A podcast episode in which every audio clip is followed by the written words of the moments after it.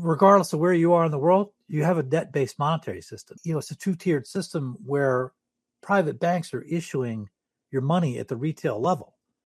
It's a battle between unipolar on the one hand and a unipolar model that's dying, by the way, because the currency is dying for the reasons that I set forth. You're borrowing to make the interest payment now.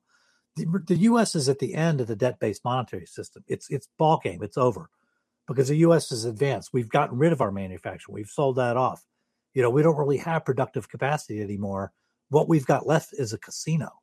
You don't have any industry. You got you got rid of your industry. Now you're a casino, and you you have two. Your exports are fraud and war. You know, good luck.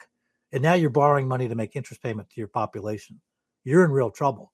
So this is like the, what's going on in Ukraine. It's a last gasp for the U.S., which is not even engaged in battle. It has to do this by sanctions and whatnot for various reasons.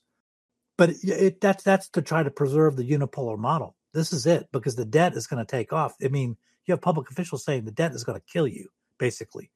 And so this is it. You get world control, you solve your problem. Okay.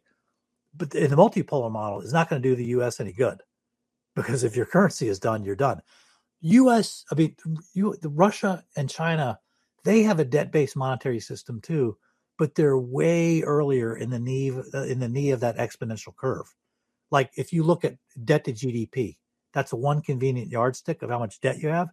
In the U.S., it's sitting at 135 percent, and it's trending north fast. If you look at debt to GDP in Russia, it's something like 20 percent. You know, Russia and China, they still have manufacturing.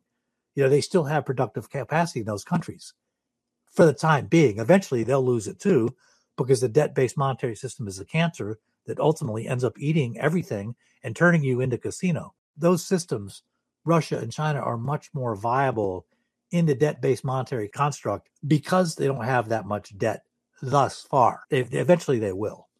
That's kind of how I see agreement with with what Ian's saying that it's it's unipolar on the one hand versus multipolar on the other. But either way, you're going to end up with a debt based monetary system.